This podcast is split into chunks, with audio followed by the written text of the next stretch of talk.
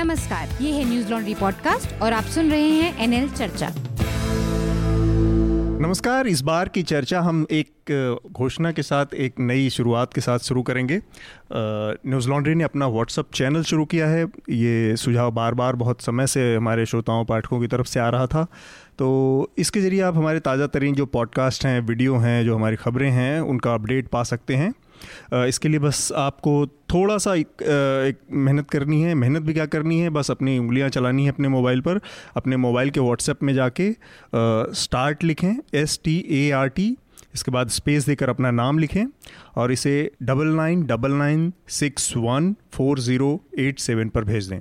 एक बार फिर से याद रखें इस नंबर को। स्टार्ट लिखें स्पेस देकर अपना नाम लिखें और फिर double nine double nine six one four zero eight seven पर इसे भेज दें। और भारत से बाहर के जो हमारे श्रोता और पाठक हैं, वो प्लस नाइन वन इसके आगे जोड़ लें। इसके बाद का सारा काम हमारी टीम, हमारे यहाँ न्यूज़ लॉन्ड्री के लोग करेंगे और आपको वो सारी खबरें और वीडियो और हमारे सारे अपडेट्स मिलते रहेंगे। तो इसके साथ ही हम अपनी चर्चा शुरू करते हैं। अपनी जो हमारी टैगलाइन है उसके साथ ही कि आपका खर्चा, आपकी चर्चा हफ़्ता दर हफ़्ता हम लेकर आए हैं न्यूज़ लॉन्ड्री का हिंदी पॉडकास्ट NL चर्चा। इस बार हमारे साथ दो ख़ास मेहमान हैं। उनसे परिचय कराने से पहले एक बार मैं जल्दी से सरसरी तौर पर जो विषय हैं उनका ज़िक्र कर दूँ। एक तो पिछले हफ़्ते कर्नाटक में एक बड़ा मजमा जमा एच डी कुमार स्वामी को शपथ ग्रहण समारोह में लगभग समूचे विपक्ष ने वहाँ पर इकट्ठा होकर एकता का प्रदर्शन किया। तो ये माना जा रहा है कि 2019 का जो प्रिकर्सर है, जो कर्टन रेजर हो हो गया है और यहाँ पर सारी पार्टियाँ भाजपा और नरेंद्र मोदी के खिलाफ इकट्ठा होने की ज़मीन तैयार हो चुकी है। इसके अलावा तमिलनाडु के तूतीकोरिन इलाके में एक वेदांता का कॉपर प्लांट है, जहाँ पर पुलिस ने फायरिंग की है। वहाँ पर स्थानीय लोग प्लांट के खिलाफ प्रदर्शन कर रहे थे काफ़ी दिनों से। इसमें 11 लोगों की मौत हुई है। तो इस पर भी हम चर्चा करेंगे। इसके अलावा प्रधानमंत्री नरेंद्र मोदी के जो मंत्री हैं राज्यवर्धन सिंह राठौर आईबी मिनिस्ट्री में, वो, उन्होंने एक फ़िटनेस चैलेंज दिया है और वो आजकल काफ़ी चर्चा में है सोशल मीडिया पे तो सारे लोग फ़िटनेस चैलेंज स्वीकार कर रहे हैं और उसको आगे बढ़ा रहे हैं। इसके अलावा पेट्रोल की कीमतें बहुत ऊपर चढ़ गई हैं, इस पर भी बात करेंगे हम। रोहिंग्या मामले में एक नया खुलासा किया है, एमनेस्टी इंटरनेशनल ने एक अपनी रिपोर्ट के ज़रिए, इसमें कहा गया है कि 2017 के अगस्त महीने में वहाँ पर जो रोहिंग्या सेल्वेशन आर्मी है, जिसने, जो कि एक आम ग्रुप है, आतंकवादी ग्रुप जिसे कहा जाता है रोहिंग्याओं के बीच में, उसने करीब सौ हिंदुओं की हत्या की थी और इसके बाद बड़े पैमाने पर ये माना जा रहा है कि बर्मीज़ आर्मी का ऑपरेशन शुरू हुआ। हालाँकि इन दोनों चीज़ों में कोई रिश्ता अभी तक स्टैब्लिश नहीं हो पाया है। इसके अलावा एक और महत्वपूर्ण चीज़ है जो कि आगे होने वाली है। हमारे संवाददाता अमित भारद्वाज इस समय उत्तर प्रदेश के कैराना इलाके में है, कैराना में लोकसभा का उपचुनाव होना है अट्ठाईस तारीख को। यह सीट भाजपा के सांसद थे पहले हुकुम सिंह, उनकी मौत के बाद खाली हुई थी। तो उस पर हम विषयों पर अपने आगे बढ़ें। इससे पहले मैं अपने मेहमानों का परिचय करा दूँ। हमारे साथ वरिष्ठ पत्रकार और टीवी और राज्यसभा और एनडीटीवी में आप लोगों ने देखा होगा अमृता राय हैं। स्वागत है अमृता जी आपका। धन्यवाद। और हमारे साथ हमारे मैनेजिंग एडिटर रमन कृपाल जी भी हैं। सर आपका भी स्वागत है। Hello. Raman Kripal sir normally आप अंग्रेज़ी में आप लोग सुनते रहते हैं पर आज हिंदी में भी आप इनको सुनेंगे। कभी कभी आते हैं हिंदी में भी। अमृता जी आपसे मैं एक छोटी सी शुरुआत करूँ। इस समय आपने बताया अभी हमारी बातचीत हो रही थी तो कि कोई नया एक डिजिटल वेंचर है जो शुरू हुआ है तो थोड़ा सा संक्षेप में आप उसके बारे में अगर हमें बताएँ। जी मैं आपके दर्शकों को या दर्शकों कहने की आदत है इसलिए हाँ, दर्शकों से निकल रहे श्रोताओं को ये बताना चाहूँगी कि हम लोगों ने एक वेब चैनल की शुरुआत की है जिसका अच्छा। नाम हिंद किसान है। हम्म। उसके साथ साथ हमने एक और वेब चैनल की शुरुआत की है जिसका नाम ब्लूटिक न्यूज़ है। Blue tick news dot com तो वो अभी बहुत फॉर्मेशन पीरियड में है लेकिन हिंद किसान करीब दो महीने से निकल रहा है हम्म, हम्म। और किसानों के जितने भी इश्यूज़ हैं वो सबको अच्छा, लेकर अच्छा, हम लोग स्पेसिफिक डोमेन है किसानों के मुद्दे हाँ किसानों पे हमने किया और हमारी ये समझ बनी कि गाँव और जो किसान हैं वो इस समय परेशान हैं संकटग्रस्त हैं और उधर किसी का ध्यान भी नहीं है। तो हमें उस पर ध्यान देना चाहिए और उसको फोकस करके काम करना चाहिए और इसलिए हमने उसकी शुरुआत की। हमारे साथ राज्यसभा टीवी के और कुछ और पुराने एन के भी भी कुछ लोग जुड़े हैं जो हम सब लोग मिलके चाहते हैं कि उन लोगों की आवाज़ जो अभी मीडिया में सामने नहीं आती है और ख़ास तौर से जो इलेक्ट्रॉनिक मीडिया में और डिजिटल मीडिया में एकदम बाहर हैं उन सब लोगों की आवाज़ बनने और उनकी समस्याओं को लोगों के सामने ले आएँ। ठीक बात है। चलिए हमारी शुभकामनाएँ हैं आपके साथ और हम अपने कार्यक्रम को आगे बढ़ाते हैं। तो जैसा कि हमने बताया कैराना में लोकसभा के उपचुनाव होने हैं। एक छोटी सी हिस्ट्री बता बता दूँ मैं कराना के से जुड़ी कि ये सीट वहाँ से भाजपा के सांसद थे हुकुम सिंह। उनकी मृत्यु के बाद खाली हुई है और हुकुम सिंह के साथ दो तीन चीज़ें जुड़ी हुई हैं। हुकुम सिंह 2012 में जो दंगे हुए थे मुजफ्फरनगर में बड़े पैमाने पर मुस्लिम विरोधी, उन दंगों में एक आरोपी भी थे और वो उन पंचायतों का भी हिस्सा रहे थे, जिन पंचायतों के बाद वहाँ पर दंगे भड़के थे। और इसके अलावा हुकुम सिंह का नाम एक बार और चर्चा में आया था, आज से करीब दो साल पहले। वो था कि कैराना से हिंदुओं का व्यापक पैमाने पर पलायन की एक रिपोर्ट उन्होंने तैयार की थी। हालाँकि बाद में हुकुम सिंह खुद अपने उस बयान से पलट गए थे, लेकिन वो मीडिया में काफ़ी विवाद का विषय रहा। तो अब हुकुम सिंह हमारे बीच में नहीं है, लेकिन इस बीच में कैराना में एक बड़ा डेवलपमेंट हुआ है, जो कि फूलपुर और लोक और गोरखपुर के जो लोकसभा उपचुनाव हुए थे, उसी कड़ी की का विस्तार है, उसी का एक्सटेंशन हो रहा है। यहाँ पर विपक्ष ने एक एक संयुक्त उम्मीदवार दिया है, आरएलडी जो राष्ट्रीय लोकदल है, अजीत सिंह की पार्टी, उसके उम्मीदवार को कांग्रेस ने, बहुजन समाज पार्टी ने, समाजवादी पार्टी ने सब लोगों ने अपना समर्थन दिया है। और भाजपा की तरफ़ से हुकुम सिंह की बेटी हैं मृगांका सिंह, वो लड़ रही हैं। तो अमित थोड़ा सा आप इस पूरे चुनाव में और जो परिस्थितियाँ हैं वहाँ पर क्या लग रहा है कि ये नतीजे कुछ कुछ उसी तरह से कंसोलिडेट हो रहे हैं जिस तरह से हमने गोरखपुर और फूलपुर में देखा था? निश्चित रूप से आरएलडी तो जो कैंडिडेट है, बड़ा इंटरेस्टिंग कॉम्बिनेशन है कि वो नाहिद हसन जो यहाँ एमएलए हैं सपा से हम्म। उनके परिवार से हैं तबस्सुम बेगम वो पहले भी एमपी रह चुकी हैं बसपा के टिकट से हम्म। तो कॉम्बिनेशन स्ट्रैटेजिकली बड़ा इम्पोर्टेंट है कि टिकट राष्ट्रीय लोकदल को मिला है कैंडिडेट का बसपा से हम्म। नाता रहा है और सपा परिवार से जुड़ा हुआ भी कैंडिडेट है तो एक तरह से इंटीग्रेटेड कैंडिडेट है और वोट कहीं ना कहीं आरएलडी वाला जो फैक्टर था कल रात को लंबी बातचीत हुई है आ, हम्म। मेरी आ, पहले जयंत चौधरी से हम लोगों की बातचीत हुई है इंटरव्यू और सपा के आ, एक लीडर से भी बात हुई है जो अखिलेश यादव के करीब भी माने जाते हैं हम्म, हम्म। तो बात ये निकल के आ रही है कि जो आरएलडी को टिकट देने का फैक्टर ये था यहाँ पे कि अगर समाजवादी पार्टी के नाम पे चुनाव लड़ा जाता तो हिंदू मुसलमान का चुनाव हो जाता है क्योंकि पहली बार अखिलेश यादव मुजफ्फरनगर दंगों के बाद यहाँ पे एक बड़ी चुनावी रैली करते। हम्म। पहली बार जाट और मुसलमान बड़े संख्या में बड़े पैमाने पे एक चुनावी मंच में होते और शायद वहाँ पे कोई झड़प होने की संभावना थी। तो उस फैक्टर को खत्म करने के लिए आरएलडी को टिकट दिया गया। आरएलडी के लिए मौका है खुद को रिवाइव करने का। जैन चौधरी खुद भी मान हम्म, उन्होंने खुद हम्म। भी माना है इंटरव्यू में। एक और, और एक बहुत बड़ा फैक्टर है जो अभी तक काम कर रहा है यूनाइटेड अपोजिशन के फेवर में वो ये है कि इस वक्त यहाँ पे Jat vote bank hmm. Jat vote bank है। हम्म। अगर सपा को टिकट मिलता या सपा चुनावी मैदान में होती तो उसको हिंदू में कन्वर्ट करना आसान होता। अभी अलग अलग तरह के फैक्टर्स यहाँ पे काम कर रहे हैं ग्राउंड पे कि जैसे जाटू का ये मानना है कि हमसे हमारा बंगला छीन लिया गया दिल्ली में। हम्म, और अगर इस बार चुनाव नहीं जीते तो शायद लखनऊ में भी जो हमारा दफ्तर है वो छिन जाएगा। हम्म। तो इस तरह के सारे फैक्टर्स काम तो ये सेंटिमेंट्स है वहाँ पर। एक चीज़ और बताएँ कि आ, क्या कुछ मुद्दे भी हैं दोनों पार्टियों की तरफ़ से उठाए जा रहे हैं या फिर ये केवल और केवल अरिथमेटिक जो है वोट का जो नंबर है उसी पर डिपेंड है सारा मामला? कल आ, मैं दोनों चुनावी रैलियों में था जब योगी आदित्यनाथ चुनावी रैली एक सभा शामली में एड्रेस कर रहे थे। तो उन्होंने बातचीत में दो तीन चीज़ें देखने को मिली जो जिसको अंडरलाइन कर, जो अंडरलाइन करने लायक थी। पहली तो कि योगी आदित्यनाथ लगातार कश्यप समाज को अपील कर रहे थे। दलितों के वोट बैंक पे बहुत बड़ा फोकस था। और थोड़ा मुझे अजीब लगा कि आज पाँच साल बाद मुजफ्फरनगर के दंगों के बारे में बात करना हम्म। और तीन बारी उन्होंने अपने भाषण में जो दो लड़के थे जिनकी हत्या के बाद पूरे दंगे फैले थे सचिन और गौरव उनका हम्म। ज़िक्र किया अच्छा। दस से पंद्रह बार दंगा दंगाई शब्द का इस्तेमाल किया हुकुम सिंह के पलायन वाले पूरे के पूरे उस प्लान का इस्तेमाल किया उन्होंने। और ये समझ में नहीं आता कि एक मुख्यमंत्री को क्या ज़रूरत पड़ सकती है इस हम्म। तरह के शब्दों का इस्तेमाल करना कर चुनावी सभा में खास करके आ, ऐसी जगह पे। ये हम्म। ध्यान देने वाली बात है कि मुजफ्फरनगर में जब दंगे हुए थे तो ज़्यादा दूर नहीं है शामली और कैराना लेकिन कैराना के अंदर आ, किसी भी प्रकार का हिंदू मुस्लिम विवाद नहीं हुआ था।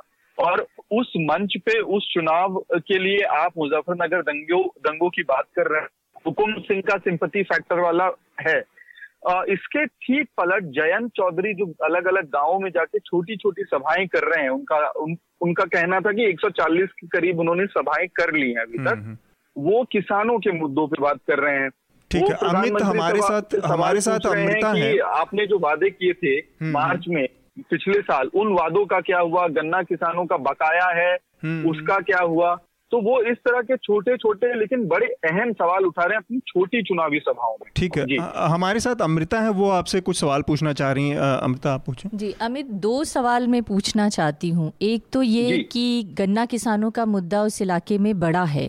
तो क्या हम्म। हिंदू मुस्लिम प्लैंक पे ये चुनाव हो रहा है या फिर जो ज़रूरी मुद्दे हैं चाहे वो रोज़गार के हों या गन्ना किसानों किसानों के हों या जो रोज़मर्रा की की ज़रूरतों के मुद्दे हों उस पर चुनाव हो रहा है। और दूसरा सवाल ये कि आपने बताया कि योगी जी ने रैली की, मैंने कहीं पढ़ा कि योगी जी ने दो दो रैलियाँ कर ली हैं वहाँ पे, और बीजेपी के कई बड़े नेता उप मुख्यमंत्री मंत्री वहाँ पर मौजूद हैं। मतलब उस उस विधान, उस लोकसभा इलाके में जाके अपने सम्मेलन कर रहे हैं, सभाएँ कर रहे हैं, मौजूद हैं, कैंपेन कर रहे हैं।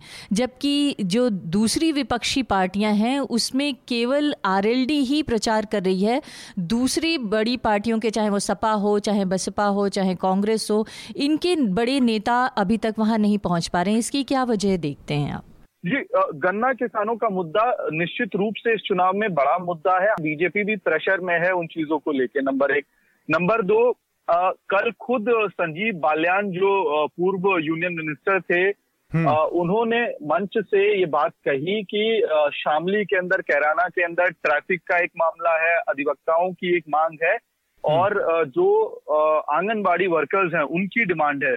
तो कहीं ना कहीं ये मुद्दे भी बीजेपी के ऊपर भारी पड़ रहे हैं क्योंकि पिछले छह महीने आठ महीने हमने देखा है कि लखनऊ में अलग अलग तरह के प्रदर्शन हुए हैं। तो इस बार चुनाव में वो रिस्क भाजपा नहीं लेना चाहती है। तो कहीं ना कहीं गन्ना किसान और छोटे बड़े कई सारे मुद्दे हैं इस चुनाव के। साथ ही साथ जाट कंसोलिडेशन का भी फैक्टर बहुत इंपॉर्टेंट हम्म। है। ठीक है। और नेताओं की जहाँ तक बात थी भाजपा से मुख्य मुख्यमंत्री ने दो सभाएँ की हैं। तमाम बड़े नेता इस वक्त भाजपा से यहाँ शामली में कैराना में है। हालत इस तरह से है कि आपको होटल नहीं मिल रहा है शामली कैराना में। मुझे खुद पानीपत जाना पड़ा कल रात हम्म, में। हम्म, आ, तो ये अपने आप में एक इंडिकेशन है कि क्या हालात हैं। और है। दूसरी बात है कि प्रधानमंत्री की सभा होने वाली है सत्ताईस को। चुनावी हम्म, प्रक्रिया खत्म प्रचार का प्रक्रिया खत्म होने के बाद 27 को उनकी एक सभा होगी। उनकी तो सभा कहाँ पर होगी? स्ट्रैटेजिक मूव है। ये उनकी सभा कहाँ पर होगी अमित? शामली कैराना में नहीं है लेकिन आसपास के इलाके में हो रही है। और हम्म। एक फैक्टर हम्म। लेकिन जो समाजवादी पार्टी या कांग्रेस के नेताओं के बारे में बात हुई हम्म। गोरखपुर में या फूलपुर में मायावती प्रचार के लिए नहीं गई थी मैसेज बहुत लेट से काडर को भेजा गया था हम्म। कांग्रेस वहाँ चुनाव लड़ रही थी यहाँ कांग्रेस चुनाव नहीं लड़ रही है तो ना तो वो एक्टिवली पार्टिसिपेट कर रही है और ना ही आ, वो इस तरह से कोई मैसेज भेज रही है अखिलेश यादव यहाँ नहीं आ रहे हैं क्योंकि उनके आने से स्थिति खराब हो सकती है ये इनका स्ट्रैटेजिक कैलकुलेशन है लेकिन समाजवादी पार्टी के करीबन एक हज़ार वर्कर्स हम्म। इस वक्त कैराना में हैं। उनके तमाम बड़े नेता यहाँ तक कि प्रवीण निषाद जो गोरखपुर में चुनाव हम्म, जीते थे हम्म, वो भी इस वक्त कैराना के अंदर हैं प्रचार कर रहे हैं। और समाजवादी पार्टी किसी भी तरह का मौका नहीं छोड़ना चाहती है भाजपा के लिए कि वो थोड़ा भी आगे पीछे करके वोट निकाल जाए। ठीक है। समझने वाली बात है हाँ। जी जी। एक मिनट रुकिए मैं आपको इस बात में थोड़ा सा रमन सर को इन्वॉल्व करना चाह रहा था। हम्म। रमन सर ये एक चीज़ जो देखने में आ रही है कि मतलब पाँच सात साल बाद भी उत्तर प्रदेश के मुख्यमंत्री बहुत बड़े मैंडेट के साथ वहाँ पर आए हैं। उनके पास करने के लिए मतलब किसी तरह के का बंधन नहीं है। उसके बाद भी आ, किसी मंच पर खड़े होकर ये कहना कि 2012 में हिंदुओं के साथ जो हुआ ये वो क्योंकि उसके बाद से आपने 2014 का मुद्दा उसी मुद्दे पर लड़ लिया चुनाव।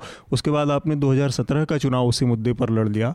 उसके बाद भी आपके पास और आपके पास केंद्र में भी पूरा बहुमत है राज्य में भी तब भी आपके पास वही मुद्दे हैं। तो वो जो गवर्नेंस या जो विकास की बातें होती है उन बातों का कोई मतलब रह जाता है? 2014 से आ, इनका जो नैरेटिव रहा है वो एक सोसाइटी में डिवीज़न लाने का रहा है हम्म, ठीक है? हम्म। तो मतलब पोलराइजेशन का रहा जी। तो उस पोलराइजेशन में जब जब उन्होंने पोलराइज किया उसका फ़ायदा तब, तब उसको उनको फ़ायदा हुआ। हम्म। ठीक है? तो वो जो उनका प्लैंक है वो चलता आ रहा है पिछले तीन चार साल से। हम्म। तो इतना सक्सेसफुल रहा है आज की आज की तारीख में। ऑलमोस्ट ऑल द सभी के सभी स्टेट्स इनके पास आ गए हैं। हम्म, है ना? सभी स्टेट्स इनके पास आ गए हैं। तो मुझे लगता है कि आ, उसी को आगे चला रहे मैं इसमें जोड़ना चाहूँगी। एक्चुअली हाँ, अगर आप ट्रेंड देखें तो और और ये 2014 के लोकसभा चुनाव में जिस इससे पहले जिस तरह से कैराना को एक हिंदुत्व की प्रयोगशाला बनाने की कोशिश की गई हम्म, उसका हम्म। फ़ायदा भी बीजेपी को मिला। हम्म। तो ऐसा लगता है कि बीजेपी उस प्लैंक को बिल्कुल छोड़ना नहीं चाहती और वो उसको ये भरोसा है कि जिस मुद्दे पे हमने 2014 जीता उसी मुद्दे पे हम 2018 भी जीत लेंगे और इसी वजह से वो उस प्लैंक से बिल्कुल नहीं डगमगा रही है बिल्कुल नहीं हिलना चाहती है। आप देखिए जिन जिन भी इलाकों में चुनाव चुनाव होते हैं। वहाँ जो रमन जी कह रहे थे कि एक डिवीज़न पैदा करना हम्म। और उस डिवीज़न में वोट को पोलराइज करना और फिर उसका फ़ायदा उठाना ये एक कॉमन ट्रेंड है। हम्म। आज ही एक अखबार में मैं रिपोर्ट पढ़ रही थी जिसमें मैंने देखा कि अगर चुनाव के मतलब इलेक्शन कमीशन के स्टैटिस्टिक्स पर भरोसा किया जाए तो आ, 2014 के बाद लगभग 22 राज्यों में चुनाव हुए हैं। हम्म। और बीजेपी को इसी पोलराइजेशन से लगभग साढ़े ग्यारह परसेंट हम्म। वोट का फ़ायदा हुआ है। हम्म, तो वो उस प्लैंक को क्यों छोड़ेगी? वो तो उस प्लैंक को पकड़ के रखना चाहती है सो कर रही है वो। वो तो हाँ। ऐसा है ना जैसे कास्ट है हाँ। पहले कास्ट के ऊपर होता था। तो ये बीजेपी जो सा ये चाहती है कि हाँ। एक जो हरिजन है वो ये पहले सोचे कि मैं पहले हिंदू हूँ। ठीक बात। और बाद में और 2014 के चुनाव में ये बीजेपी इस मामले में काफ़ी हद तक सफल रही थी कि जो दलितों में नान जाटो वाला हिस्सा है या ओबीसीज में जो नान यादव वाला हिस्सा है जाटो और यादव को माइनस कर दें तो उन जातियों को उन्होंने काफ़ी हद तक ये सेंटिमेंट जो आप कह रहे हैं कि उनको हिंदू की फीलिंग हम्म। करा दिया कि वो पहले हिंदू है बाद में मुजफ्फरनगर में हुआ हाँ तो उसका फ़ायदा मिला था। और ये सही है कि एक बार आपको ये लगता है कि अगर ये फार्मूला हिट ये फार्मूला हिट है तो ये आसान फार्मूला बजाय इसके कि आप पॉलिसी के लेवल पे आप दो करोड़ नौकरियाँ दें और उसके लिए वो बहुत ज़्यादा काम की मांग करता है वो बहुत ज़्यादा एफर्ट की मांग करता है और, और उसके लिए हाँ। सारे जो उनके कैंपेन करने वाले लोग हैं हो सकता है उस पर बहुत कंफर्टेबल ना, ना हो। लेकिन इस मामले पे वो ज़्यादा कंफर्टेबल हैं क्योंकि वो शुरू से मतलब एक उनके लिए तो, आसान मुद्दा रहा हम्म। है। अमित आप आप कुछ कहना चाह रहे थे इस मामले पर? मैं जी एक बात मैम की बात में मैं ऐड करना चाह रहा था।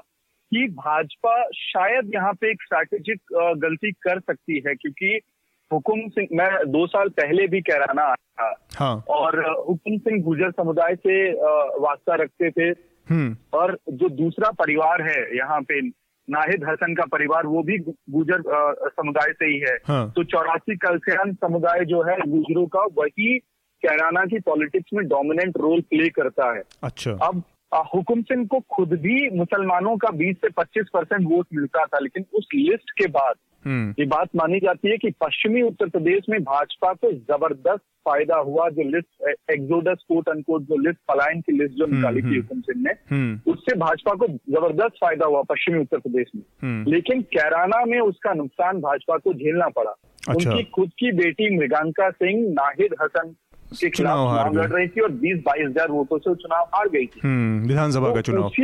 जी विधानसभा चुनाव 2017 में। हम्म। जबकि बाकी जगह पे वो चुनाव जीते अच्छा। और बड़े मार्जिन से चुनाव जीते लेकिन यहाँ पे नुकसान झेलना पड़ा। अब उसी नरेटिव को दोबारा आप अगर लोकसभा चुनाव में लेके आ रहे हैं तो ये दो धारी तलवार है हो सकता है कि वो हिंदू बना जाए वोट बैंक को हम्म। और अगर नहीं बनता है तो फिर नुकसान होगा क्योंकि मुसलमान वोटर जो बीजेपी को या हुकुम सिंह को खास करके उनके परिवार को वोट देता था वो वोट देने से कतराएगा हम्म। जी लेकिन एक चीज़ बताइए कि क्या वहाँ पर जो लोकल मुद्दे हैं वो जनता के लिहाज से अगर हम बात करें तो जो लोकल मुद्दे हैं वो जनता के दिमाग में ज़्यादा हावी हैं या फिर जो राजनीतिक दलों की तरफ़ से बिठाने की कोशिश की जा रही है कि आप हिंदू पहले हैं बाकी चीज़ें आपके मुद्दे बाद में हैं वो ज़्यादा लोगों के दिमाग पे मतलब अगर जनता अपने तरीके से सोच रही है तो वो किस लाइन पे सोच रही है? पेट्रोल क्या इशू है वहाँ पे? पेट्रोल के प्राइसेस? पेट्रोल के प्राइसेस इशू उस तरह से नहीं है डायरेक्टली शायद जैसे अर्बन एरियाज़ में होगा लेकिन किसान की मानसिकता के हिसाब से वो एक मुद्दा है आ, मुद्दा ये भी है कि टोल टैक्स लगा दिया है ट्रैक्टर पे हम्म। तमाम इस तरह की चीज़ें हैं कि कमर्शियल व्हीकल में कर दिया तो 10 साल में ट्रैक्टर अब हमें दोबारा खरीदना पड़ेगा। तो जो भी मुद्दे हैं कोर इश्यूज़ हैं वो किसानों हम्म। से जुड़े हुए ही मुद्दे हैं। हम्म। ठीक है अमित आप अपनी स्टोरी पर देखिए और कुछ एक दो बढ़िया स्टोरीज वहाँ से करके भेजिए कैराना से जो हमने कल डिस्कस भी किया है तो उस लाइन पे कुछ नया और हम जी धन्यवाद। हम अपने अगले उस पर बढ़ते हैं विषय पर। पिछले हफ़्ते बेंगलुरु में कुमार स्वामी ने सरकार बनाई, जो एच डी देवगौड़ा हमारे पूर्व प्रधानमंत्री हैं, उनके सुपुत्र हैं, और ये कांग्रेस के समर्थन से सरकार बनाई। इस मौके पर मंच पर तेरह चौदह बड़े दलों के नेता जुटे, जिसमें ममता बनर्जी से लेके चंद्रबाबू नायडू से लेके अरविंद केजरीवाल से लेके शरद पवार से लेके सोनिया गांधी, राहुल गांधी, सारे लोग इकट्ठा हुए। तो हमने देखा इससे पहले दो तीन मौके और भी आए हैं जब इस तरह की सरकारें बनी हैं आपातकाल के बाद जब इमरजेंसी ख़त्म हुई तो सतहत्तर में इस तरह से जिसमें सोशलिस्ट और राइटिस्ट सारे लोग मिलकर एक मंच पे जयप्रकाश नारायण के नेतृत्व में आए थे और मुरारजी देसाई के नेतृत्व में सरकार बनी थी। इसके बाद फिर एटी नाइन आता है जहाँ पर 415 419 सीटों वाली राजीव गांधी इतने पावरफुल थे और उनके खिलाफ सारा का सारा उसमें लेफ़्ट राइट सेंटर और सारे के सारे समाजवादी सब लोग इकट्ठा थे उस उसको उतारने के खिलाफ। और वो उसमें भी सफलता मिली और वीपी सिंह प्रधानमंत्री बने। पर इन दोनों कहानियों में एक बहुत विरोधाभास छोटा सा है कि ये दोनों सफल नहीं रहे। दो साल के अंदर इमरजेंसी के बाद की सरकार गिर गई और ग्यारह महीने के अंदर विश्वनाथ प्रताप सिंह को इस्तीफा देना पड़ा। आज फिर से एक बार ऐसी ही स्थिति हो रही है और इसी तरह से सारे दल इकट्ठा एक मंच पर आ रहे हैं। इस बार उनके सामने खतरा इंदिरा गांधी और राजीव गांधी नहीं, नरेंद्र मोदी और भाजपा है। तो पर क्या ये इतना बड़ा भरोसा दे पाता है मतलब पॉलिटिक्स में लोगों को ये चुनौती जो है उसमें मतलब वो चुनौती केवल सर अभी गठबंधन बनाने की नहीं है ये गठ चुनौती है वो जो हमारा इतिहास है असफलताओं का। बातें हैं। जी। आप जो असफलताओं का इतिहास बता रहे हैं जी। उसका एकदम जो लेटेस्ट उदाहरण है वो नहीं आप दे रहे हैं लेटेस्ट हम्म। उदाहरण यूपीए की सरकार है हम्म। दो दर्जन से ज़्यादा पार्टियों ने मिलकर यूपीए की सरकार बनाई हम्म। और चलाई और दस साल अच्छे से चली जी। और उसमें ये भी कहा जा सकता है कि उस सरकार में क्योंकि वो एक बैलेंस था काउंटर बैलेंस भी था मतलब किसी का बहुमत नहीं था तो एक तरह से बैलेंस होता रहता था पॉलिटिक्स एक सुधार में छोटा सा खाली हस्तक्षेप कर दूँ कि यूपीए की सरकार किसी असाधारण परिस्थिति में यूपीए का गठबंधन नहीं बना था कि वो इंदिरा गांधी राजीव गांधी या नरेंद्र मोदी जितना बड़ा कोई ताकतवर सत्ता के खिलाफ यूपीए का नहीं बना था यूपीए का बना था एक बहुमत एक गठबंधन की सरकार के खिलाफ दूसरा गठबंधन बना था जो कि अटल बिहारी वाजपेयी की एनडीए थी नहीं तो ये देखने की बात है क्योंकि अगर उस तरह से देखा जाए तो एक तरफ़ तो यूपीए का उदाहरण है और हम्म। दूसरी तरफ़ आप ये कह रहे हैं कि वो उस तरह की चुनौतियाँ नहीं थी जैसे कि इंदिरा गांधी के समय में इमरजेंसी हम्म। के समय में या इस समय समय के हम्म। दौर में है लेकिन ये लोगों के सामने है कि यूपीए लगभग दो दर्जन दलों के साथ चल के दस साल दस साल, तक, दस। साल तक उसने राज चलाया और वो जनता के लिहाज से इसलिए बेहतर था क्योंकि जनता का दबाव और कंट्रोल हम्म। सरकार पर था हम्म। जनता अपने प्रेशर में कई बार। हमने देखा कि आ, सिविल सोसाइटी और सामाजिक संगठन अपने अपने तरीके से अपनी बात मनवाते रहे और इसीलिए आप देखें कि आ, जो राइट बेस्ड पॉलिसीज़ इस दौर में सबसे ज़्यादा देखने में आई। सबसे ज़्यादा लगभग दर्जन भर राइट बेस्ड पॉलिसीज़ इस दौर में तैयार की गई जो शायद इससे पहले इतिहास में कभी नहीं हुई right to education right to education जितनी भी राइट बेस्ड पॉलिसीज़ हैं। हम्म। तो ये ये इसलिए हुआ क्योंकि बहुत सारे गठबंधन मिलकर बैलेंस बनाते रहे और जनता का भी और सिविल सोसाइटी का भी एक तरह का प्रेशर था। हम्म। आप कह सकते हैं कि कोई बहुत मज़बूत विपक्षी नहीं था इसलिए हम्म। इस इसकी चुनौती नहीं थी। लेकिन हम्म। अगर एनडीए के गठबंधन को देखें 2009 में तो उसकी अच्छी खासी 140 से ज़्यादा सीटें थीं और लाल कृष्ण आडवाणी जैसे मज़बूत नेता थे वो कोई कमज़ोर नेता तो नहीं थे। लेकिन उसके अगेंस्ट में ये पार्टियाँ आई और गठबंधन के साथ सरकार चलाया। तो इसको नज़रअंदाज नहीं किया जा सकता। है कि गठबंधन की पार्टियाँ आगे भी सफल हो सकती हाँ। हैं। पर रमन से मैं आपको से जानना चाह रहा था कि ये जो गठबंधन बन रहा है बना है या बन सकता है इसमें एक तो इसके आंतरिक विरोधाभास बहुत ज़्यादा है। मतलब एक बड़ी चिंता इसमें यह है कि इसमें ज़्यादातर लोग जो एस्पायरेंट्स हैं वो बहुत बड़ी पद के अपेक्षा रखते हैं सारे मायावती से लेकर तमाम लोग प्रधानमंत्री पद के भी आकांक्षी रहे हैं अपने समय समय पर। तो इससे केवल गठबंधन बनाना और सत्ता पा लेना ही चुनौती है या उसके बाद बड़ी चुनौती आती है?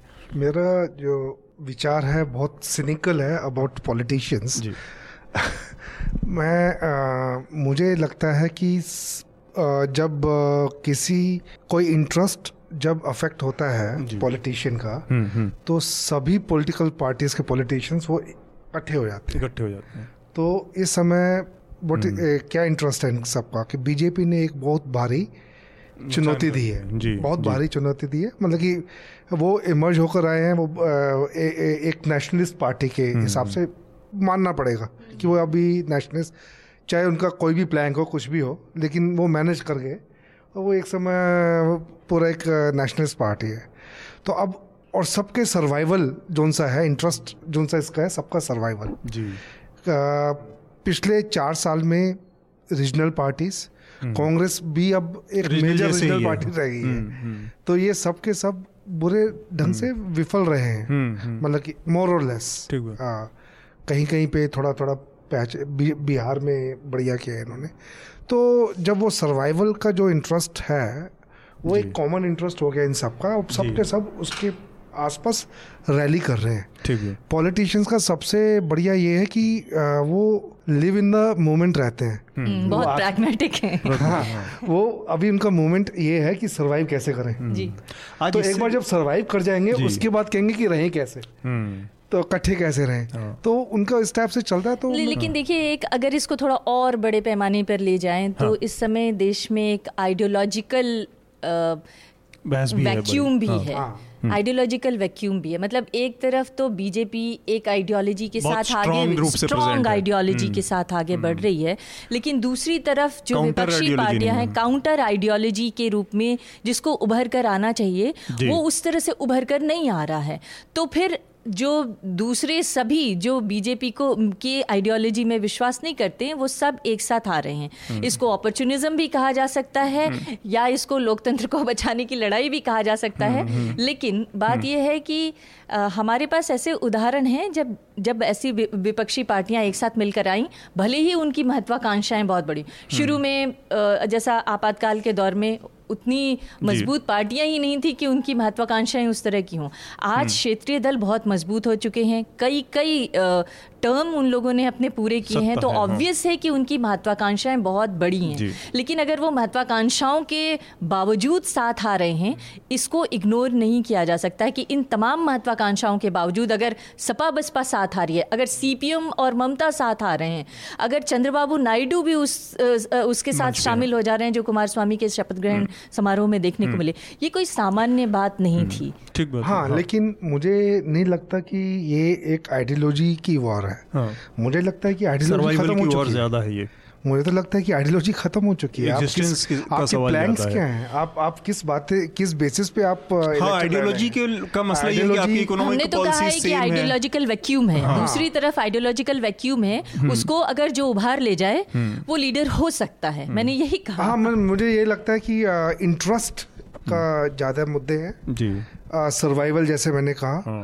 पावर में रहना कैसे रहना रहे? ज़रूरी। ये ज़्यादा इंडियन एक्सप्रेस की एक स्टोरी भी इसी तरह की आई है जिसमें इसी तरह की बात आई है कि किस तरह से ये एक जो होने के पीछे जो सबसे बड़ा मुद्दा वो ये भी है कि इन पार्टियाँ जो पिछले लगातार चुनाव हुए हैं 2014 के बाद से उसमें इनकी विनेबिलिटी इतनी कम हुई है और उसमें उससे जो जनता के बीच में परसेप्शन बनता है वो ये है कि अगर आप सरकार बनाने बिगाड़ने खेल में नहीं तो धीरे धीरे धीरे धीरे जनता आपको पूरी तरह से इग्नोर कर देती है। हम्म। तो उससे बचने की भी एक कवायद है हम्म। कि आप लगातार इस गेम में बने हुए दिखते रहने चाहिए परसेप्शन भी आपका बनना चाहिए और इसमें कोई शक नहीं एक बहुत जनता ने ये दिखाया है हम्म। कि जो स्ट्रॉन्ग लीडर्स हैं जिनके विनेबिलिटी फैक्टर जिनके साथ है सिर्फ़ उसी को वो वोट दे रही है हम्म। मतलब 2014 के बाद बाद से जो 22 विधानसभा इलेक्शंस हुए हैं उसमें हर जगह जनता ने ये दिखाया है कि जो आ, जो छोटी पार्टियाँ हैं या जो निर्दलीय उम्मीदवार हैं उनकी वोट परसेंटेज घटती गई है उनकी हम्म। जीतने की संख्या लगातार घटती गई है हम्म। इसका मतलब साफ़ है कि जनता ये देख रही है कि जो जीतने वाला कैंडिडेट है उसी को जिताना है उसको हम्म। नहीं जिताना है जो कि कुछ नहीं कर सकता आगे जाके एक, एक बहुत अजीब हिंदी में बहुत भदेश सा एक कहावत है कि जब बाढ़ आती है तो सांप और नेवले एक ही पेड़ पर चढ़ जाते हैं जिसका इस्तेमाल अमित शाह ने भी किया था अभी कर्नाटक चुनाव के दौरान। तो ये बाढ़ की स्थिति है जिसमें सारे लोग जब एग्जिस्टेंस का अच्छा, सवाल एक बात बताइए जम्मू कश्मीर में कौन सी बाढ़ आई थी? आ, वो थोड़ा दूसरे तरह का मामला हो सकता है हाँ मतलब एक्सेप्शन हो सकता है लेकिन नॉर्मल अभी जो इकट्ठा होने की है इसमें सभी पार्टियों की एग्जिस्टेंस सबसे बड़ा सवाल है मुझे लगता है ऐसा। तो हम अपने अगले विषय पर बढ़ते हैं। उससे पहले मैं अपने एक श्रोता का एक कमेंट आया है, उसकी चर्चा कर लूँ। हालाँकि इस मामले पर दो तीन कमेंट आए हैं लोगों के पिछले हफ़्ते तो एक मैं इसमें शामिल कर लेता हूँ। किसी का dear Atul I was just listening to your recently uploaded N L Charcha podcast I sincerely wanted to request you ensure that no one speak over each other since it is audio podcast, it become very difficult to figure out who is speaking what. We become unable to listen any one of them. For example you and Anand भाई we are speaking simultaneously why are discussing Assam citizenship issue ये सुजात प्रजापति का letter है। uh, इसमें कोई शक नहीं है uh, Sujat की हम uh, कई बार बातचीत में आपस में एक दूसरे पर टोका टाकी हो जाती है। और ऑडियो के मामले में ये ज़्यादा लिमिटेशन है ऑडियो के माध्यम में कि आप केवल सुनते रहते हैं तो उसमें ज़्यादा दिक्कत आती है टीवी में के बरक्स या विजुअल मीडिया के बरक्स जहाँ पर आप टीवी में एंटरटेनमेंट हो जाता है। वहाँ पर इंटरटेनमेंट हो जाता है। यहाँ पर कानों को दर्द पहुँचता है तो इस इसका आगे से हम ख्याल रखेंगे। नहीं टीवी में भी आँखों को दर्द पहुँचता है। दिल को भी कई बार। लोग देखना बंद ठीक बात है। इसके बाद हम अपने अगले विषय पर बढ़ते हैं। थोड़ा सा छोटा सा विषय विषय है, लेकिन बहुत महत्वपूर्ण है। इस समय के हिसाब से हमारे सूचना प्रसारण मंत्री हैं इस समय राज्यवर्धन सिंह राठौर, जो कि ओलंपिक मेडलिस्ट भी हैं हमारे। और उन्होंने एक वीडियो पिछले हफ़्ते डाला अपने दफ्तर में फ़िज़िकल एक्सरसाइज करते हुए, और उन्होंने फिट इंडिया तो हम फिट तो इंडिया फिट करके एक हैशटैग चलाया है, और उसमें वो बाकी लोगों को चैलेंज देते हैं उन, उसके ज़रिए तमाम लोगों को, विराट कोहली और तमाम हीरो फ़िल्म इंडस्ट्री से जुड़े और पॉलिटिक्स से जुड़े लोगों को चैलेंज दिया था। प्रधानमंत्री ने भी इस चैलेंज को एक्सेप्ट किया है। तमाम मंत्रियों को भी वीडियो हमने देखे। मैं बहुत किसी स्पष्ट निष्कर्ष पे नहीं पहुँच पाया इस मामले में कि ये कितना सही है, कितना गलत। इसमें कोई शक नहीं कि फिट रहना और ये एक ज़रूरत है और ज़रूरत हो सकती है किसी की भी।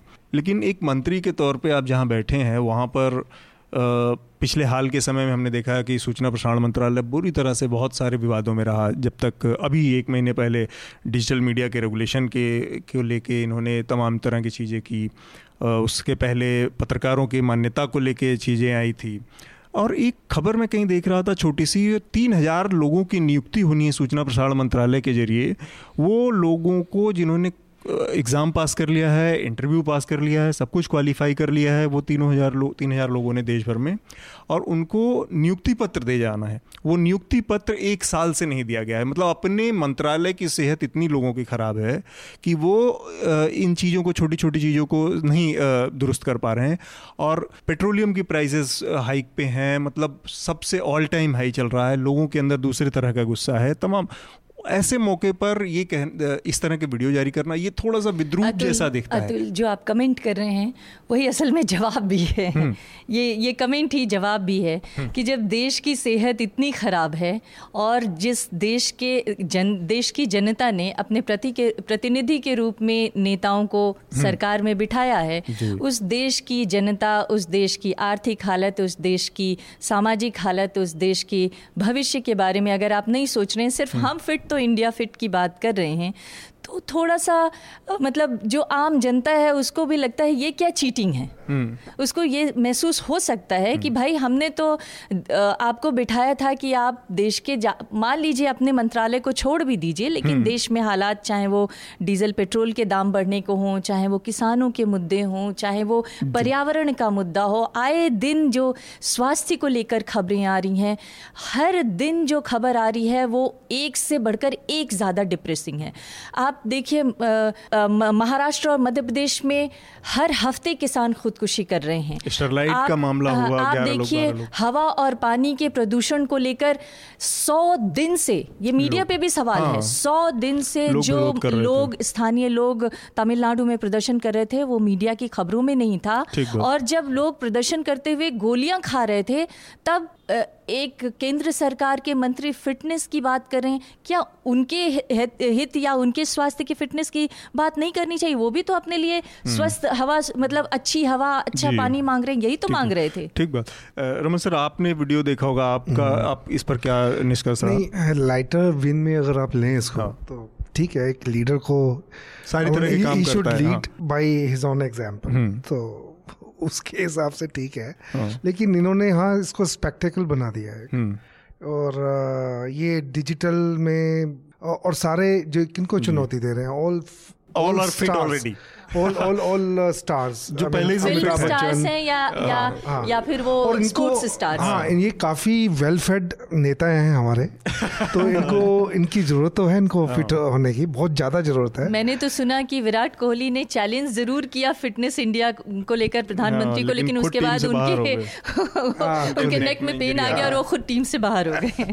तो इंग्लैंड के दौरे ये है लेकिन हाँ मैं आई थिंक बेटर चैलेंज ये होगा इनको कहें कि चित्रकूट जाएँ और वहाँ पे जाके देखें जो मेल नोरिशमेंट हम्म। के जो तीन किलोमीटर पानी लेके आती हैं हाँ, औरतें कंधे हाँ, पर। आप बुंदेलखंड जाएँ ये चैलेंज देते हैं अमिताभ बच्चन को देते हैं प्राइम मिनिस्टर को देते हैं।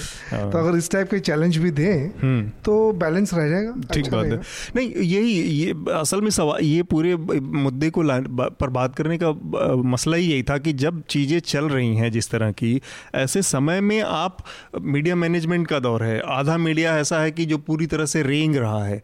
उसके ज़रिए आप बहुत सारे ज़रूरी मुद्दों को दरकिनार करके और हम दिखा क्या रहे हैं कि हमारा नेता बहुत फिट है। देखिए आपने अभी रूरल इंडिया में और महिलाओं के पानी भर के ले आने की बात की।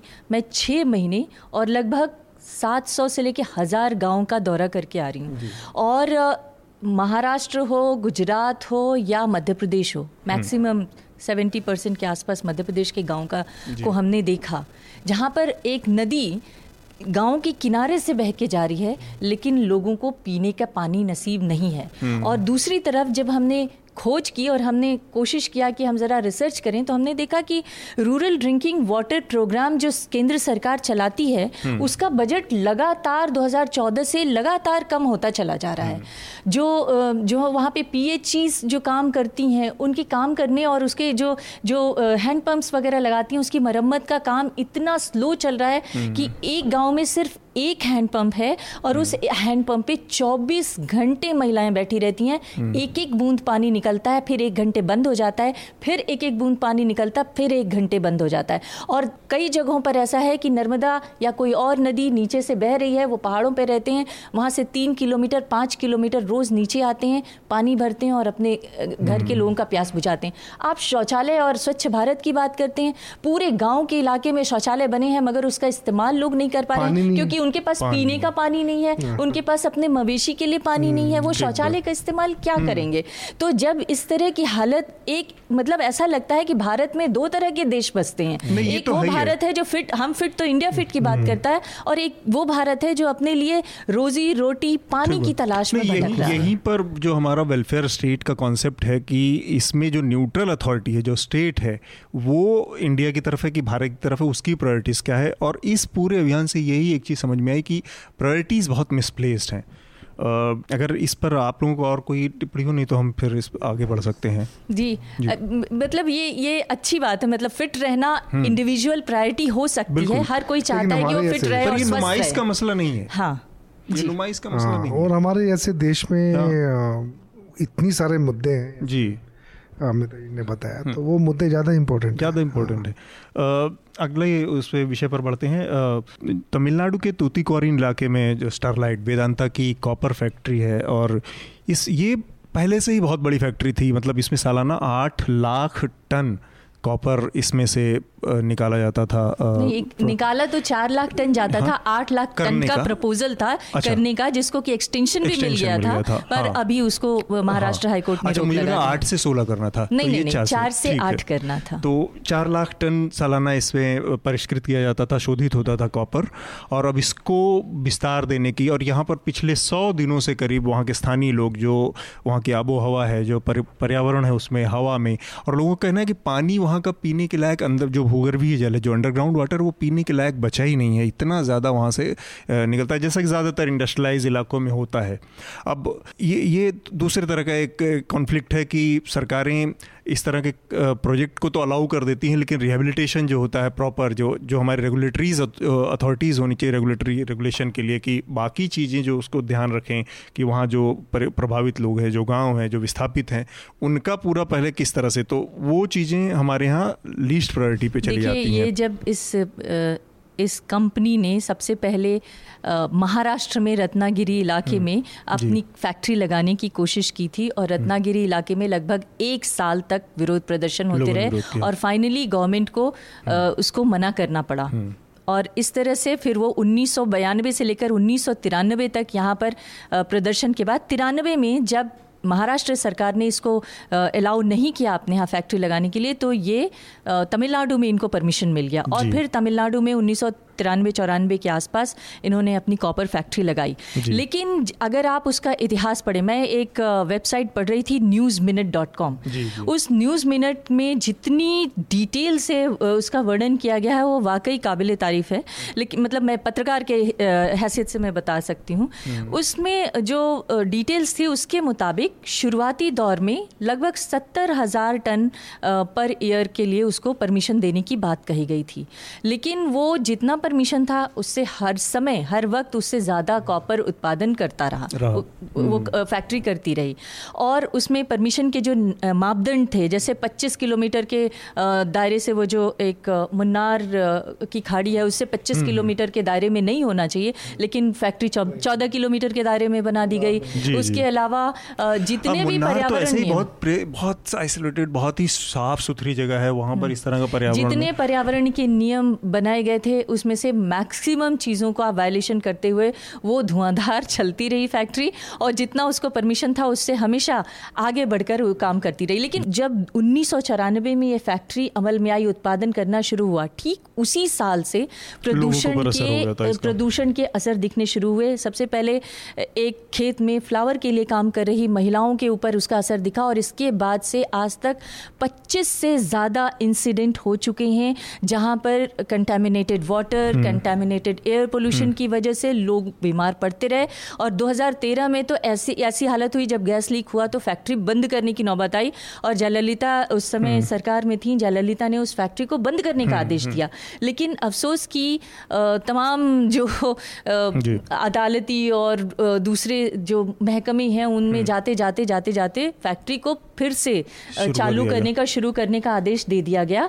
हालाँकि सुप्रीम कोर्ट में ये कहा गया था कि इस फैक्ट्री फैक्ट्री में मतलब इस फैक्ट्री की वजह से जो प्रदूषण हो रहा है उस उसको रोकने के लिए सौ करोड़ का एक कॉपस बनाया जाए और वो स्थानीय डीएम के खाते में जाए और वो डीएम वहाँ पर जो लोगों को वायु प्रदूषण और पानी प्रदूषण की वजह से जो तकलीफें हो रही हैं उसके लिए काम, काम करें। लेकिन उसका एक हम्म। भी पैसा नहीं खर्च हो पाया। और कल ही मैं एक हम्म। चैनल पे लोगों के स्थानीय लोगों की जो तस्वीरें आ रही थी उसको देखा मैंने। एक आदमी था जो जिसके फेफड़े सूख चुके थे। एक छोटी बच्ची थी जिसके पूरे बाल बीच बीच में से झट गए थे उसके बाल्डनेस की प्रॉब्लम हम्म। आ चुकी थी। ऐसे और भी लोग थे जो गाँव छोड़ छोड़ के भाग रहे हैं। वहाँ पे कोई रहना नहीं चाहता है। तो जब तो जब इस तरह की फैक्ट्री लगाई जाए तो निश्चित तौर पे जो कानून बनाने वाले और कानून के रखवाले लोग हैं उनकी भूमिका उनकी भूमिका इम्पोर्टेंट हम्म। होती है और उनको इस बात का ध्यान रखना चाहिए हम्म। कि यहाँ पर जो स्थानीय लोग हैं जिनका गुजर बसर के हम्म। लिए वही एक चीज़ है या वही एक इलाका है उनके रिहेबिलिटेशन के लिए क्या करना इसका एक दूसरा पहलू है सर जो ये प्रदर्शन जब शुरू हुआ जब विरोध कर रहे लोगों के साथ पुलिस की जो कार्रवाई थी वो भी बहुत ही मतलब निशंस कही जाएगी। उसमें लोगों को उस पर मैं आपकी राय जानना चाह रहा था कि हमने देखा ऐसे विजुअल कि लोगों के ऊपर एम करके गोलियाँ चलाई गई और नॉर्मल राइफल की बजाय जो पुलिस इस्तेमाल करती है स्नाइपर राइफल्स का इस्तेमाल किया जा रहा था। लोगों के चेस्ट में गोलियाँ लगी तो इस पर पुलिस की जो कार्रवाई रही उसको इसमें हाँ इसमें तीन इश्यूज़ है। एक तो जैसे अमित जी ने बताया conflict between development and environment बहुत अच्छे ढंग से बताया इनफैक्ट काफ़ी नॉलेज हमें भी हुई। और दूसरा इशू है पॉलिटिक्स अगर आप देखें आ, ये आपने उस पर नहीं दे, देखा वेदांता किन किन को पॉलिटिकल डोनेशन देता है? जी। आप देखिए and how he has been running his you know factories and is is business in India तो अगर आप वो देखेंगे तो कांग्रेस हो गया जब बीजेपी हो गया सबको हाँ. सबको ये डोनेशन देता है। और जैसे आपने बताया कि फैक्ट्री लीक हुआ ने थोड़ी देर के लिए बंद कर दिया लेकिन फिर चल पड़ा। हम्म।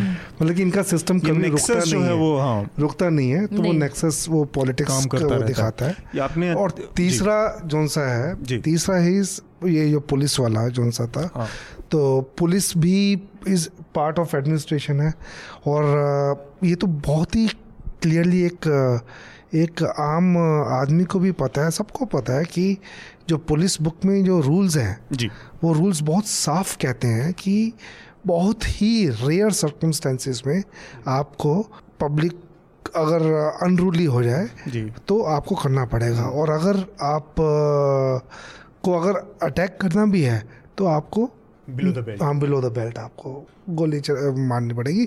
और मुझे तो ये समझ में नहीं आता आप पैलेट्स यूज़ करते हैं कश्मीर में? हर जगह तो पैलेट्स यहाँ पे क्यों नहीं? हाँ। वो वो क्यों नहीं यूज़ किए? इनफैक्ट ये चीज़ ना मेरे को एक 1994 में मैंने जो। पर्सनली कवर किया था उसमें मैं डेफोमेशन केस अभी तक झेल रहा हूँ। अच्छा। तो वहाँ पे भी एक आपको याद होगा कि उत्तराखंड का मूवमेंट चला हुआ था। जी, जी, तो ये सब के सब लोग दिल्ली मार्च कर रहे थे। हम्म, हम्म, हम्म। तो मुजफ्फरनगर के पास इनको रोक दिया गया था।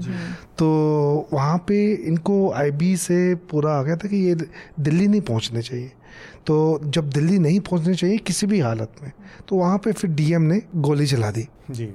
गोली का आदेश दे दिया और उसमें छः लोग मर गए थे और कुछ औरतें वो भागी थी तो वो छुपी क्या नाम गन्ने के खेतों में वहाँ पे गन्ने के खेत काफ़ी थे। तो वहाँ पे आ, उनका सोलह के साथ मोलेस्टेशन एंड बलात्कार का हुआ था। जी। तो उसमें भी छः लोग मारे गए थे इस आपके गोली में। तो उन्नीस सौ चौरानवे की बात कर रहा हूँ मैं। और अब की बात कर रहा हूँ। और उसके अंदर अभी तक कल्पेबल होमिसाइड के केसेस बने थे डीएम के अगेंस्ट मैं बताना चाहता हूँ कि कभी कुछ नहीं होता हाँ। हमारे देश में। मैं I am very cynic that way क्योंकि मैंने खुद कवर किया है। हाँ। उसके अंदर कल्पेबल होमिसाइड का केस कल्पेबल होमिसाइड का केस सीबीआई ने हम्म। चार्जशीट में किया था। हम्म, हम्म, लेकिन मुलायम सिंह की गवर्नमेंट ने एक परमिशन चाहिए होती है कि आईएएस ऑफिसर या आईपीएस ऑफिसर को प्रोसिक्यूट करने के लिए पहले एडमिनिस्ट्रेशन उन्होंने परमिशन नहीं दी और चार्जशीट वैसे की वैसी रह गई देखिए ये ये बात ठीक है कि ये कोई पहली अलहदा घटना नहीं है। हाँ, इससे पहले बहुत बार बहुत, इस तरह की घटनाएँ और बहुत बार इस तरह के चीज़ें देखने को मिलती रही हैं।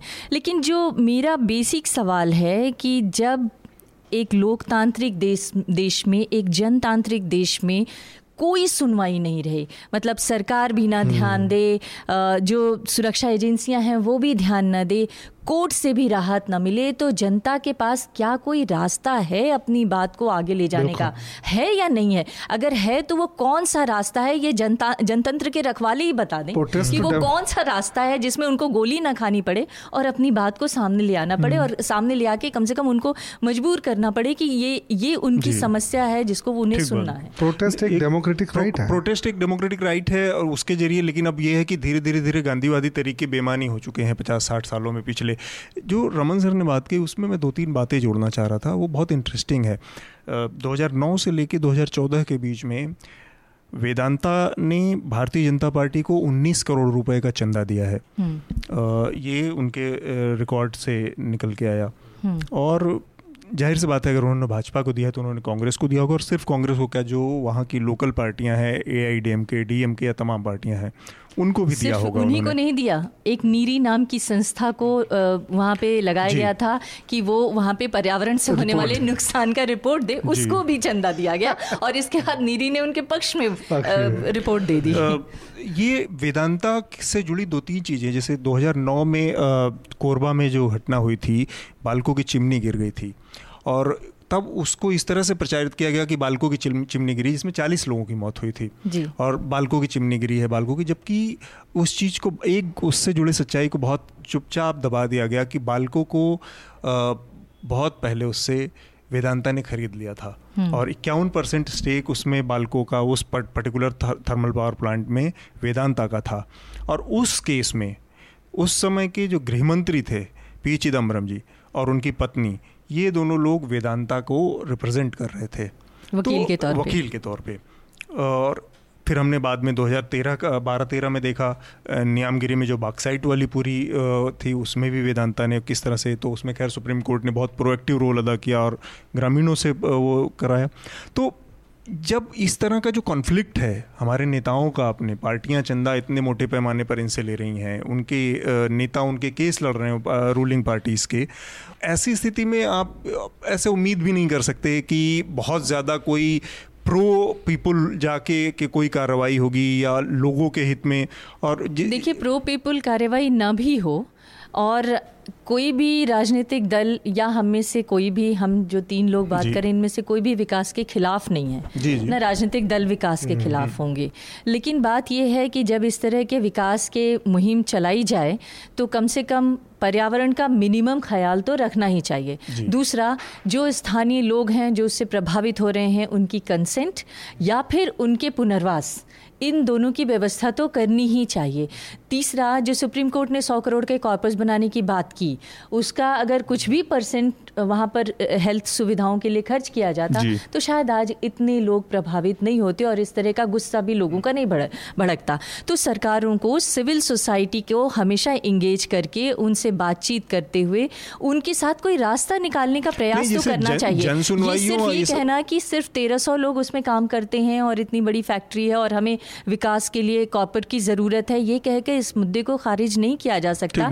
हमें विकास के साथ साथ अपने देश के स्वास्थ्य की भी चिंता होनी चाहिए। नहीं आप डेवलपमेंट जो कर रहे हैं आप मैनिपुलेट कर रहे हैं ना सिस्टम को। आप डेवलपमेंट करिए बिल्कुल करिए आप हम्म। आप एक सिस्टम को फॉलो कीजिए एक सिस्टम बना हुआ आपकी रेगुलेटरी मैकेनिज्म बहुत इफ़ेक्टिव होनी हाँ। चाहिए कि आप डेवलपमेंट भी करें लेकिन उससे जो प्रभावित लोग हैं उनको भी पूरी तरह से ऐसा नहीं है कि आप किसी, उनको किसी ऐसे भगवान भरोसे छोड़ दें और फिर जो कि ज़्यादातर और जो बार बार हो रहा है हम्म। जैसे हम लगातार देख रहे हैं आपने भी कहा कि वो चीज़ें हमेशा हो रही हैं जैसे रमन सर ने कहा कि चीज़ें अपनी गति से चलती रहती हैं कोई बदलाव नहीं आता हिंद किसान चैनल पे एक छोटा सा वीडियो इस पर रिकॉर्ड किया और उसको मैंने फेसबुक पे डाला और उस पर कम से कम पाँच कमेंट आए अलग अलग इलाकों में सेम घटनाएँ दोहराई जा रही हैं। हम्म। तो और और कई इलाके ऐसे भी हैं जहाँ पे परमाणु प्लांट लगने हैं वहाँ पर वो वन ग्राम है। उनको वन ग्राम की खासियत ये है कि जहाँ अगर वहाँ पर आप सरकार या कोई भी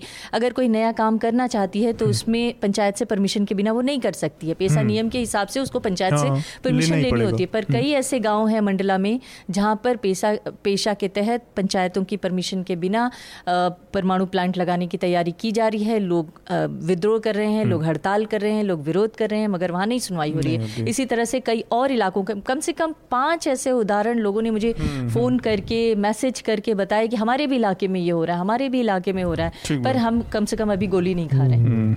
चलिए अपने कार्यक्रम के समापन की तरफ़ हम आ गए हैं। एक छोटा सा विषय और है जिस पर हम संक्षेप में चर्चा करना चाहेंगे, जो रोहिंग्या इलाके से जुड़ी एमनेस्टी इंटरनेशनल की रिपोर्ट आई है। एक एमनेस्टी इंटरनेशनल की रिपोर्ट आई है जिसके मुताबिक 2017 के अगस्त महीने में रोहिंग्या सेल्वेशन आर्मी थी, जो रोहिंग्याओं के बीच एक हथियारबंद समूह था।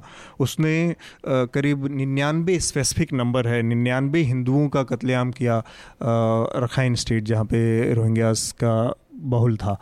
और उसके बाद फिर हमने देखा बड़े पैमाने पर वहाँ पर म्यांमार की जो सेना है, उसने एक कार्रवाई शुरू की रोहिंग्या के खिलाफ, ये कहा गया। और वहाँ से बड़े पैमाने पर एक्सॉडस हुआ, लोगों का पलायन हुआ। सात आठ लाख लोग तो आज की तारीख में बांग्लादेश में रह रहे हैं, हिंदुस्तान के बहुत सारे हिस्सों में रोहिंग्या वहाँ से पलायन करने वाले रह रहे हैं। तो ये जब खबर आई तो अचानक से पूरे भारतीय मीडिया में एक हल्ला मचा कि हिंदुओं को और ये वो। लेकिन ये पूरा का पूरा प्र, मतलब मसला चल रहा है पिछले एक साल करीब होने को आ रहे हैं। इस एक साल के दौरान हमने देखा कि बहुत बुरी कंडीशन में लोग पैदल कहाँ कहाँ से भाग के आ रहे थे और ये वो। और इंडियन मीडिया का बड़ा हिस्सा जो था वो सिर्फ़ और सिर्फ़ इस बात पे केंद्रित था कि ये आतंकवादी हैं या ये इस तरह के लोग हैं जिनको संरक्षण नहीं दिया जाना चाहिए जो कि पूरी पॉलिसी थी। हमारे यहाँ तो भारत सरकार ने तो उनको संरक्षण दे रखा है? भारत सरकार नहीं पर भारत सरकार ने तो खुलेआम बयान दिया हम्म। कि ये इनको हम इस तरह से नहीं तमाम मंत्रियों के बयान आए। और वो तो ठीक है सरकार की अपनी पॉलिटिकल मजबूरियाँ रहीं उस हिसाब के बयान आए लेकिन जिस तरह से मीडिया का जो रवैया था इन दोनों रिपोर्ट अचानक से उसको अब अपने मतलब का लग रहा है कि हिंदुओं का भी है तो इसके बहाने अब रोहिंग्याओं पर अटैक करने का एक लॉजिकल एक एक मुद्दा मिल गया। लेकिन एक हथियारबंद समूह के के होने की या उनकी कार कारगुजारियों की कीमत जो आठ नौ लाख लोग गुजार रहे हैं या भुगत रहे हैं उसके प्रति किसी तरह की संवेदनशीलता जो मीडिया का ये दोहरा रवैया हम इस पिछले कुछ समय में देख रहे हैं मैं उस पर बात करना चाह रहा था उस पर आपकी जा जानना चाह रहा था। देखिए मीडिया के रवैये से ज़्यादा आप ये देखिए कि मीडिया किसकी तरफ़ किससे इंस्पायर हो रही है। ये सिर्फ़ मीडिया का रवैया नहीं कहा जा सकता है। ये देखना पड़ेगा कि किसी खास पॉलिटिकल मोटिव से वो ड्राइव तो नहीं है। नहीं, मुझे सी ये जो मारे हैं हिंदूज को जो किसी को भी मारा है जी। वो तो एब्सोल्युटली हम लोग कंडम करते हैं और हम लोग तो फ़ील्ड में जाके इसको रिपोर्ट। भी करते हैं और करना चाहिए भी। लेकिन जो लार्जर पिक्चर है जी। लार्जर पिक्चर में अगर आप देखें जो टेररिस्ट हैं हम्म। वो अटैक करते हैं अमेरिका में क्यों करते हैं? बेसिकली वो पोलराइजेशन ही तो है। एक, एक मुस्लिम्स का वहाँ से प्लान हो रहा है। अमेरिका से कि अगर एक हेटरेड हम्म। उनके अगेंस्ट फैलता है है। ना? तो सेम जब ये आठ नौ लाख जो रहेंगे जिनका कोई रहने का ठिकाना नहीं है कुछ हम्म। नहीं है जी। वेरी पुअर उन, उन, उन्होंने बहुत सहा है। जी उनके भी फैमिलीज़ के लोग मारे गए हैं। तो वो अब जगह नेबरिंग कंट्री में बांग्लादेश में हमारे यहाँ हर जगह यहाँ पे आके रिफ्यूजी बन के रह रहे हैं। तो अगर वो इस टाइप का एक्शन करेंगे सो हिंदू को मारेंगे तो क्या क्या रिएक्शन होगा? Reaction hmm, hmm. यही होगा कि आप इनको खदेड़ो यहाँ से निकालो। तो लार्जर पिक्चर ये है मतलब कि उस लार्जर पिक्चर को देखते हुए ये एक्शन इन लोगों ने लेकिन एक बात तो इसमें समझने की है कि हम्म। जब हमने हमारी ये पॉलिसी है कि हम उनको शरण देंगे और हमने मतलब एक उदार उदारता दिखाते हुए या उदार दिल दिखाते हुए अगर हमने उनको शरण दिया है सरकार के लेवल पे तो सरकार को उनके संरक्षण और सुरक्षा दोनों की व्यवस्था करनी चाहिए। एक तरफ़ तो सरकार संरक्षण दे रही है लेकिन उसी पार्टी जिस पार्टी की सरकार है उसी पार्टी के लोग उसका विरोध कर रहे हैं। ये थोड़ा सा विरोधाभास है। और और दूसरा हमने देखा कि कैसे प्रियंका चोपड़ा आजकल टारगेट पे आ गई हैं क्योंकि उन्होंने रोहिंग्या मुसलमानों के बच्चों को कैंप में, हाँ, कैंप में जाके उनको गोद में उठाया और के तौर पर हाँ, और उन्होंने उन्होंने जो कहा कि उनकी जिस तरह की हालत है उनकी देखभाल देखभाल की ज़रूरत है अगर कोई भी कोई भी समझदार आदमी कोई भी समझदार और संवेदनशील इंसान होगा तो वो वही करेगा जो प्रियंका चोपड़ा ने कहा लेकिन इसको अलग अलग अलग अलग नज़र से देखने की बात है हम्म। सवाल यह है कि अगर ऐसी पॉलिसीज़ सरकार अपनाती है हम्म। तो सरकार को लोगों की जागरूकता बढ़ाने के लिए अपनी हम्म। तरफ़ से थोड़ा सा ये बताना भी ज़रूरी है कि ये इनको शरण देना क्यों ज़रूरी हम्म। है? इनको अगर अगर आप शरण दे रहे हैं तो अगर आप हम्म। मानते हैं कि ये ठीक नहीं है हमें हमें इनको नहीं शरणार्थी बनाना है तो आप मत दीजिए। हम्म। लेकिन अगर आप दे रहे हैं तो उनके संरक्षण की और सुरक्षा की पूरी व्यवस्था करनी चाहिए और साथ ही लोगों के अंदर ये अवेयरनेस पैदा करनी चाहिए कि क्यों हम शरण दे रहे हैं। बावजूद इसके कि इस तरह की घटनाएँ वहाँ हो चुकी हैं। काफ़ी सारी बातें इस मामले से जुड़ी सामने आ गई हैं। बस एक छोटी सी टिप्पणी है जो मैं ऐड करके और फिर अपने आखिरी राउंड की तरफ़ हम बढ़ेंगे जो कि रिकमेंडेशन का होता है। मीडिया ने इसको जिस तरह से अचानक से पिक किया हिंदुस्तान में एमनेस्टी इंटरनेशनल की रिपोर्ट आने के बाद, उससे ये एक संदेश गया कि ये कार्रवाई हुई हिंदुओं के खिलाफ और उसके बाद ये पूरा का पूरा उनके खिलाफ कार्रवाई वहाँ पर शुरू हुई, जो कि पूरा सच नहीं है।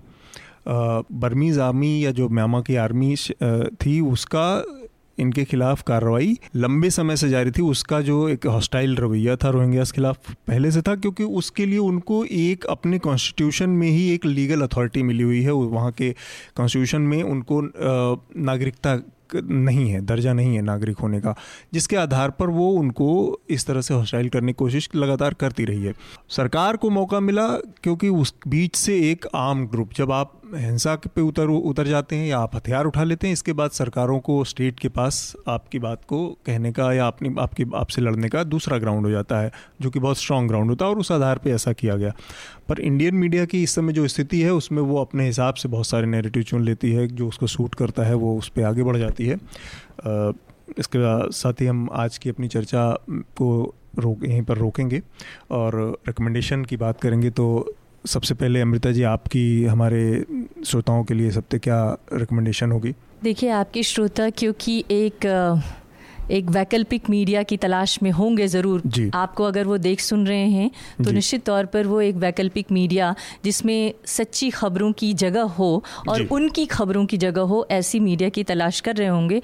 तो मैं कहना चाहूँगी कि हम भी एक उसी पैटर्न पर अपना अपना एक वेब चैनल लेकर आए हैं जिसका नाम है हिंद किसान। और हम्म। उसके साथ साथ हम ब्लूटिक न्यूज़ के नाम से भी ब्लूटिक न्यूज़ डॉट कॉम के नाम से भी एक वेब चैनल लाने की तैयारी कर रहे हैं। अगर उनका किसानों ग्रामीण भारत में कोई इंटरेस्ट हो तो वो हमें देख सकते हैं हमारे साथ जुड़ सकते हैं।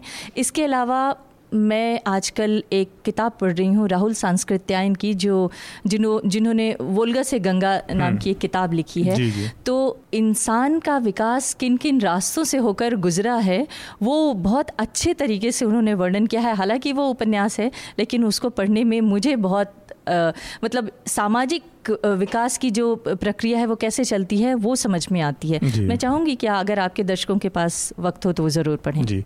रमन सर आपका रिकमेंडेशन आजकल ये जो अटैक हो रहे हैं जर्नलिस्ट के ऊपर जी जी। तो मेरा मैं ध्यान उस तरफ़ करना चाहता हूँ। एक तो रविश के ऊपर आई थिंक आज मैं रिपोर्ट देख रहा था मैं काफ़ी शौक था। हाँ मतलब वीडियो थ्रेट हाँ। इशू कर रहे हैं रविश को और अभी तक वो आदमी अरेस्ट हुआ है नहीं हम्म। हुआ है किसी को कोई खबर नहीं। हम्म। कौन है वो आदमी? जी। पूरा का पूरा the kind of trolling troll army पूरा लगी है जो गालियाँ देती रहती है वो सब तो हाँ, वो सब है। तो एक तो वो वो रिपोर्ट में सब देखें और देखें कि क्या तो ये कहाँ पे है ये रिपोर्ट ये एनडीटीवी में एनडीटीवी अच्छा। और उसमें क्या नाम वेबसाइट पे हाँ नहीं वेबसाइट में भी इंग्लिश एनडीटीवी अच्छा।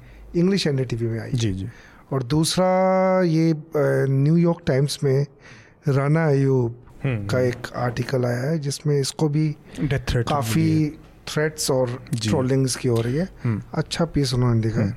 तो मैं ये दो रिकमेंड करूँ ठीक है। आ, मैं इस हफ़्ते क्योंकि पिछले हफ़्ते बहुत ज़बरदस्त उठा पटक कर्नाटक में देखने को मिली और राज्यपाल की भूमिका पर बहुत सारे सवाल उठे कि किस तरह से उन्होंने बुलाया पहले एक पार्टी को, फिर उसको पंद्रह दिन का समय दिया और फिर सुप्रीम कोर्ट को उसमें हस्तक्षेप करना पड़ा। तो उससे जुड़ा एक लेख है जो कि कल के द हिंदू अखबार में था, ओपेड था, कि क्या हमें मतलब ज़रूरत भी है राज्य भवनों की, राज्यपालों की?